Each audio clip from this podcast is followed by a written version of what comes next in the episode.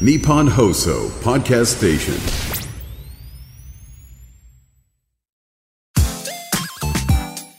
93 AM1242 日本放送青木愛スポーツトゥユー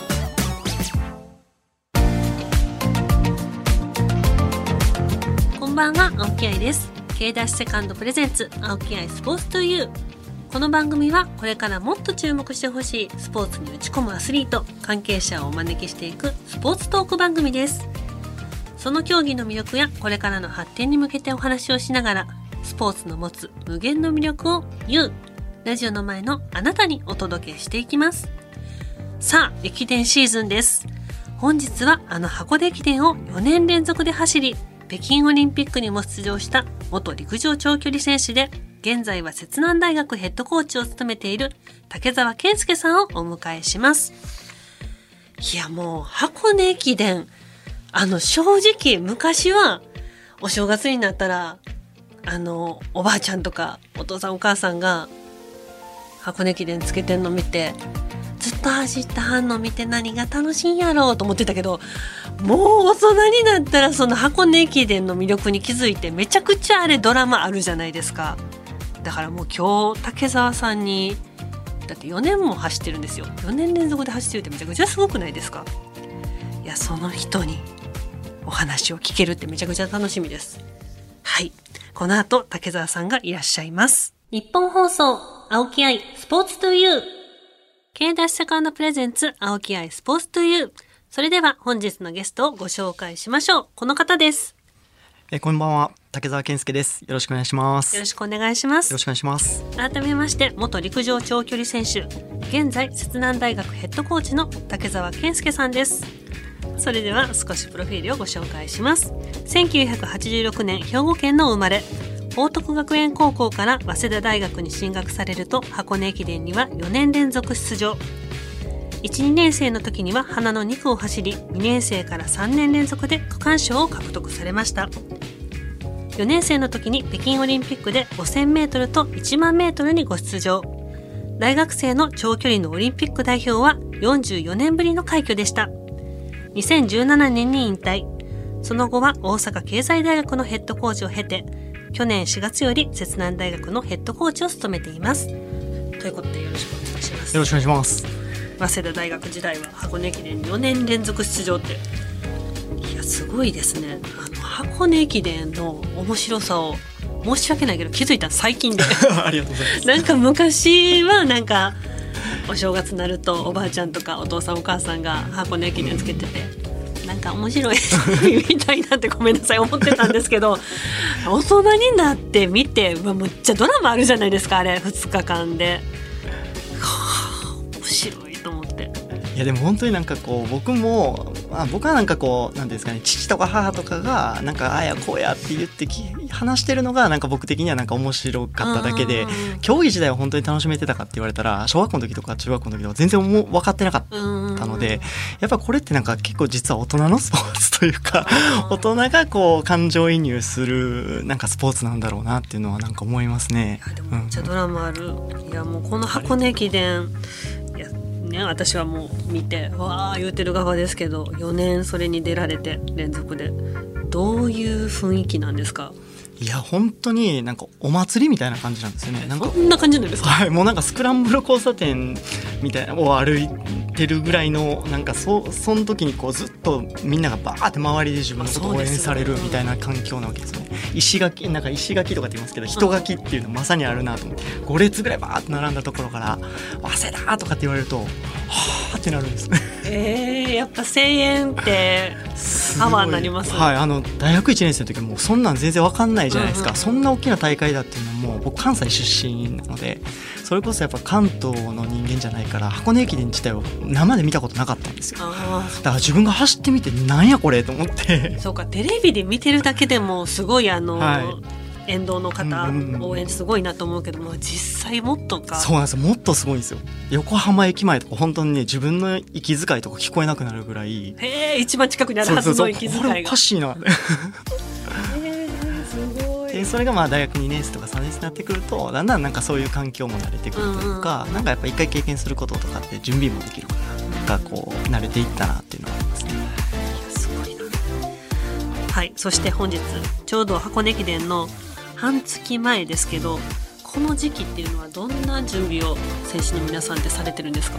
うん、今一番こうなんていうんですかね本当にメンバー選考、まあ、君で行くよみたいなことを言われるちょうど時期ぐらいに多分入ってくこれっるてえちょっと待って何人やっけ？10人。10人ですよ、はい、10人で大体その補欠合わせたら何人？基本的に16人ですかね。今16人エントリーなのかな。エントリーされた人は箱根に出走する可能性があるっていうことなので、まあ、そこのメンバーに入れるかどうかみたいなところが、まあ、一つ鍵になってくるんですよね、でまあ16人から10人に最後絞られる。怖い怖い怖い怖い。えこの16人っていうのは、はい、いどれぐらいのレベルの差があるんですか？やこれも大学によるんですよね。やっぱりこうね。はい、それこそ早稲田とかだとあの上位層が少ないので、うん。やっぱりこう結構バーンと空いてしまいますし逆に今の駒澤大学さんとかってすごい選手層が厚いのでそういうところは入れ替わってもそんなにこう大きな差がなかったり。えーでも同じ練習してるじゃない、うん。これってはい。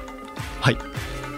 12年生の時には花の2区走られてますけど、花の2区っていうのはそもそもどういう区間？うんえっとまあ区間としてはあのまあ昔はこうなんですかねアップダウンがすごい激しくて、うん。で上り坂が特にあの多い区間なので力がないと最後の上り坂登れないんですよね。23キロあって残りの3キロで強烈な上り坂が来るあ地獄。そうそう花の2とんでもなく地獄のような花の2区って言って全然なんか過酷すぎて花ちゃいますけどいやほんまにほんまにほんまに。やってることは。でも逆にその坂上がっていくその花の2区もいれば、逆に下り坂もいるってことですか、そうですそうですそうです。じゃあ練習内容とかってどういうふうに分けてるの？えっと、基本的には5区6区上り坂と下り坂それこそ箱根の山登るとか箱根の山下るっていうのは特殊区間なんですよね。ずっとの下り続けるとかうん。ずっと登り続けるってところで、まあ、そういった選手たちはそれ用のこうちょっとトレーニングをしたりはするんですけど、まあ、基本的にはこう平地区間が多くて、まあ、その中にアップダウンがあるっていうような感じなので。まあ、一緒にやることは結構多いですね。ただその中でもレベルの差っていうのがうんやっぱりこうエース区間が2区だったりとかあと9区とかって言われたりえ1区2区9区とかなんかそんな感じであるんですけど、あのそういうところの人たちは同じレベルの選手で集まって練習してでちょっと落ちるっていうところはちょっとレース下げてやってたりとか、まあ、そんな感じの練習ですね。でもその10人うん走りますっていうメンバーが決まるまでのこの16人でやってる時って、うん誰がどこの練習するとかはないんですか？その平地の練習以外えーっとだから基本的には多分自分に合ったところを選びながらこうやるんですけど1回でもこう練習中に遅れちゃったりするとうん。もう使われない。えそれは？これなかなかハード。監督とかが選ぶんですか？僕ここ行きたいってなるの？もちんろんあの自分でこう監督と話しながら、まあ、自分はこういう時適性があるからこういうところに使ってほしいっていうような話はもちろんコミュニケーションの中でしたりはするとは思うんですけどただまあその、まあ、走りを監督が見てこの選手はここで合ってるかなとかっていうのを確認しながらすり合わせていくみたいなイメージかもしれないですね。だから1ヶ月ぐらい1ヶ月か2ヶ月前ぐらいからはもう大体こう「君はここだよ」みたいな。なんとなく監督の中では決めてそうですイメージが多分ついてるんだと思うんですね。でそういうのをすり合わせていくみたいな作業かもしれないですね。なんか走ってて苦しいって思った時って、うんどうやってそれ乗り越えるんですか？乗り越えてないですね。乗り越えてない。あーでも見てても絶対しんどい絶対しんどいってもう私がダッシュで50走ってる速さでずっと走ってるじゃないですか。いやでもこれでなんかあのそのみんな勘違いされるんですけど苦しくななんていうかこう苦しい耐えられる苦しさの中の限界値みたいなところで戦うんですよ。え分からへん。でもその何やろ耐えられる苦しさがどんなもんかっていうのをまず自分で分かってなきゃいけないじゃないですかそれはあるかもしれないですね。あの多分長距離の選手とかってなんかそれを掴むんですよ。でそれのなんていうかギリギリ耐えられるっていうところのレベルを上げていくみたいな作業なんですけどちなみにどういう練習されてったらそれができるんですか？なんかだんだんこうなんていうんですかね自分と向き合う陸上ってほんま自分と向き合うんですよ自分自身がどういう風などのペースでいってどういうリズムでいってどういう歩幅でいったらなんかこれやったら持つんかなみたいなのをずっとこう自問自答しながらこう日々いるんですよね。なんでそうしてるといつの間にか自分のペースみたいなのが分かってくるんですよ。ここまでやったらいけるけどこれここを超えたら自分は動けなくなるなとか後半失速しちゃうなみたいなのが分かってくるんですよね。それを超えへんようにそうですそうです。なんぼ調子がよくていけそうと思っても、うん。後半のこと考えたらうん。超えたらあかんっていうあそうですそうで制御もしすそういうながら制御もしながらやっぱこうやらんとあかんですねこれがめ一番難しいのがトラック競技とかやっぱこうもっと自分より実力のある人たちと行くと行かなあかん時もあるわけですよね。これ行かへんかったら途中で諦めてんのっていう駆け引きみたいなのも駆け引きみたいなところも出てくるんで、まあ、そこがやっぱりこう陸上のまた難しいところなのかなと思いますよね。えー走ってる時じゃあもうずっと歩幅とかペースとか、まあ、だってみんなこうやって見てますもんそうですね。歩幅もペースもそうだしあとなんでしょうね、まあ、なんかこう設置のポジションとか何の？設置のポジション設置のポジション？あの多分姿勢とか多分シンクロとかも意識されるじゃないですか。多分それと多分すごく近くて。設置ってあれですか？足ですか？そうです。ねついた瞬間に体のポジションがどこにあるかみたいなこととかを。えもうもうかもう数えられへんぐらい足動かしてるのに設置設置設置って考えるあでもまあずっと考えてるわけじゃねもちろんないないんですけど遅れてきたなと思ったらちょっとこうなるべく体勢も変わってたりとかして。そうちょっとこう反ってくるんですよね。こう僕の場合は特にうんこううーっと苦しくなると顎が上がって反ってくるのでこれをなんとかこうはいあの辛抱できるようにこのポジションこのポジションっていうのをこう意識しながら走ってみたり。い大変。いや。やでもシンクロと比べたらでも。いやいや私絶対マラソンとかそっち系は無理。えでも伸ばすからですよね多分ね。伸ばす。いやいやそういう問題じゃない。そう本いう問題じゃない。ですあの しんどいっていう。いやいやいや。なんかパッて走って終わりじゃないですか。もう永遠としんどいってまあでもそうか。限界耐えれるのでずっと走ってってもうわいからん。やシンクロの練習時間の方がもうあ僕的にはありえないです。どっちもどっちですね。日本放送、青木愛、スポーツトゥユー。K ダッシュセカンドプレゼンツ、青木愛、スポーツトゥユー。パーソナリティの青木愛です。ゲストに元陸上長距離選手、現在摂南大学ヘッドコーチの竹澤健介さんをお迎えしてお送りしています。さあ、ここからはこのコーナー、愛のあるボックストーク。はい、ということで、この箱の中にお題が書かれた紙が入ってますので、あ、もう早いですね。早速引いて。で、それに沿って、じゃあ読み上げてもらっていいですか？竹澤さんの用具のこだわりは？おー武田さんの用具のこだわり。何？やっぱり靴ですか？一番大事なのは。僕は結構シューズはこだわってやってましたね。これしか武器がないって言ったらおかしいですけど。はい。どういうところにこだわりが？僕はなんかこうヒールカップってわかりますか？あわの靴の後ろかかとの部分ですね。あそこの収まりがすいいかどうかっていうのは中の話ですか？あそえっ、とかかとの部分ですね。そうです。ヒールカップでこれが大きかったりちっちゃかったりもちろんすると思うんですけど僕は結構比較的小さなタイプだったのであの何ですかねそこがちゃんと収まるというかあのピタッとはまるシューズっていうのは必ず履くようにっていうのは心がけてやってましたね。かかととかってあんま言わないですよね。言わないあのなんか結構多分そことかそうですよね。そことか前とかっていう人が多いんですけど、僕はヒールカップがしっかりしてて、自分の走りのタイミングに合うシューズみたいなのをよく履いてました。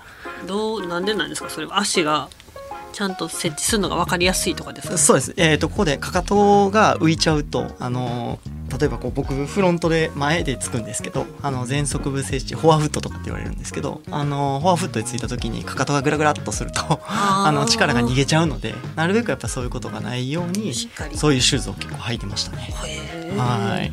こだわりみんなにえ駅伝の選手でもうんこだわりはそれぞれ違うんですか、多分違うと思いますね。なんかこうむしろ逆にシューズは何でもいいからモチベーションが上がるとか。じゃあなんかその人いいな。もちろん。ら楽ですね。あでも走れるぜみたいな、あのそういう人も多分いらっしゃると思いますし、あの逆に何ですかね。こういうアッパーじゃないとダメだとかこういうソールじゃないとダメだよ。みたいな人ももちろんいらっしゃったりはする。かかと。そうですね。かかとですね。シューズ以外は何かあります？シューズ以外は駅伝選手ってなんかそんなに身につけてるものって靴？そうですね。あと 靴がウェア スキーくらいそうなんですそうイメージなんです。そうなんです。なのでやっぱりこうねこだわれる場所が少ないっていうのはやっぱり実際あるかなと思うんで僕はやっぱりシューズぐらいでしたね。他はなんかうんうんうん特にこだわってることはなかったかな。あれなんかたすきのかけ方とかあるんですか？なんかずってきいひんのかなんとかわ あーはいはいはい。んけど。あれね結構抜けたりとかたまにするんですよ。あのなんていうかここねこう穴が開いててそこにたすきを通してぐるぐるぐるってこうくぐってたりするんですけど意外とこのままなんかみんな走ってたら力強さわかんない。もうしんどくなってきたらもう苦しいからガーって広げたりするんですよ。そしたらパーってひなんか一本のこういうのになっちゃって。わわわわって。そうですそうです。だから結構ばあのあーってなってる子とかよく見るので。えじゃああれもらって自分で引っ掛けてくくってるってこと、えじゃなくてあくくられててくくられてんの入れるだけ入れるだけなんです。よあとはギュッとこう縛ってあのなんていうんですかこう紐ぐどう言ったら引っ張ったらうん引っ張ったら締まるようになってるんですよね。で僕はなんかだからあの朝の時なんかはあのテーピングのテープで摩擦が起きるから抜けにくくなるじゃないですか。なのでそういうのをぐるぐるってやったら上にこうなんですかお団子みたいにして 抜けないようにしてました。時に外れへんとかないんですか？あじゃあじゃでもありますあります。あのねあの自分のランパンとかに引っかかってみたいな。あーみたいなことはありますね。えー、あれ気になってました。たすきずれてこへんのかな？あーそうです。思いっきりこうギュッてやればあの大丈夫ただたまにずれてる子いますね。そこも。練習しろ練習しあろ外れてるなんかあのー競泳も一時期水着、うん。早くうん。泳げる水着みたいなの出たじゃないですか、レーザーレースやったかな、うん。まあ、それ今もう禁止に多分なりましたけど、なんか陸上もちょっと前になんか厚底そうですね厚底シューズ。速く走れるみたいな、はい。もう。あれはどうなんですか？そうですね実際多分あのやっぱあれが出たことによってタイムって相対的にすごく向上したっていうところはやっぱあるあってもうまさにそのレーザーレーサーに近いようなものなんじゃないかなというふうには思いますね。でまあどう考えるかっていうところなんですけど、やっぱこう全体がまあそれでいくのであれば、まあ、それに適応していくっていうことしか多分ないと思うんですね、まあ、陸上競技。でまあ例えば何でしょうねスケートとかって昔ねこうかかとが上がらない普通のスケートでスピードスケートされてたところが、あ要はかかとがこうしっかりと、えー上がるような、えーそういうシューズに変わったところですごくタイムが向上したっていうのが多分歴史的にもあると思うんですね。これは多分陸上界が多分受け入れていかないといけないところで、過去のだから例えば記録とかそういったものとまあ単純に比べてしまうっていうのはなかなかこれからの時代って難しいんかなって。素材もそうですしまあやっぱりね、はい、やっぱりいろんなことが進化していくものだと思うので、まあ、そういったものとどう向き合っていくかみたいなところもちょっと陸上界にとっては今は課題なのかなというような気はしますよね。ながみんなそうしいひんかったらそれ使ってる人が早いです。ってなってしまったら。そうなんですよね。なのでまあやっぱりこうねあのシューズもちょっと値段的にも高いっていう部分もあるので、まあ、できればやっぱそういったところの価格帯みたいなところが落ち着いてきたりとかやっぱりこうみんながやっぱりこう同じような土俵で戦えるような、まあ、そういう公平性の高いスポーツであってほしいなっていう、まあ、個人的な規定作るとかね。あの個人的な、まあ、あの思いは正直ありますね。うんじゃあもう一枚お願いします。はい。箱根駅伝の裏側エピソード。おおあります聞きたい。当日の朝っていうのは、あれ何時スタートでしたっけ？朝最初7時半とか多分8時とか多分多分それぐらいだったんですね。はい。何時ぐらいに起きて何時ぐらいからそのなんていうんやろ本番に走る準備というか、うん。これってあの本当に区間によって違うんですよこれみんな知らないと思うんですけどロックとかあの1区とかやっぱりこう走る時間が早ければ早いほどやっぱ早く起きるのでだだいたい2時とかぐらいに。お休みの時間です。お休みなさい一般の方やったらもしかしたらね起きてらっしゃる方もいるんじゃないかなぐらいの時間なんですけど2時ぐらいに起きてる学生が多いかもしれないですね1区ロックは特に。ただまあ起きる時間とかもみんなその区間によってバラバラバラバラですバラバラです。もち出ろん。発時間？も出発時間ももちろんそうえーですそうなんねや。みんなで、はい、ホテル出発じゃないんですか？うんじゃないんですよ。しかも僕たちはだからしかも区間の近くに泊まってたり実はしなくて。僕新宿に泊まってたんですよ。あのそれこそ2区なんですけど。意外とやっぱりちょっと電車乗って 離れたところに行ってたりとか、うんするのでなんかそういう時間を逆算して。えみんな同じとこには泊まって泊まってない泊まってないみんなバラバラなんですみんなバラバラですよ。なので明日頑張ろうなーって言って寮で別れて。えー、なんか一緒にご飯食べて一緒に寝たい。いやいやいや一緒に大浴場入って明日頑張ろうなってやりたいのに。えなんかそんななんか個人プレーなんですか？そこ。ちょっとなんかそれめっちゃ裏側なんですいやでももうあとはもううん託すしかないんですよ。でもそれ以外に100キロあるんで。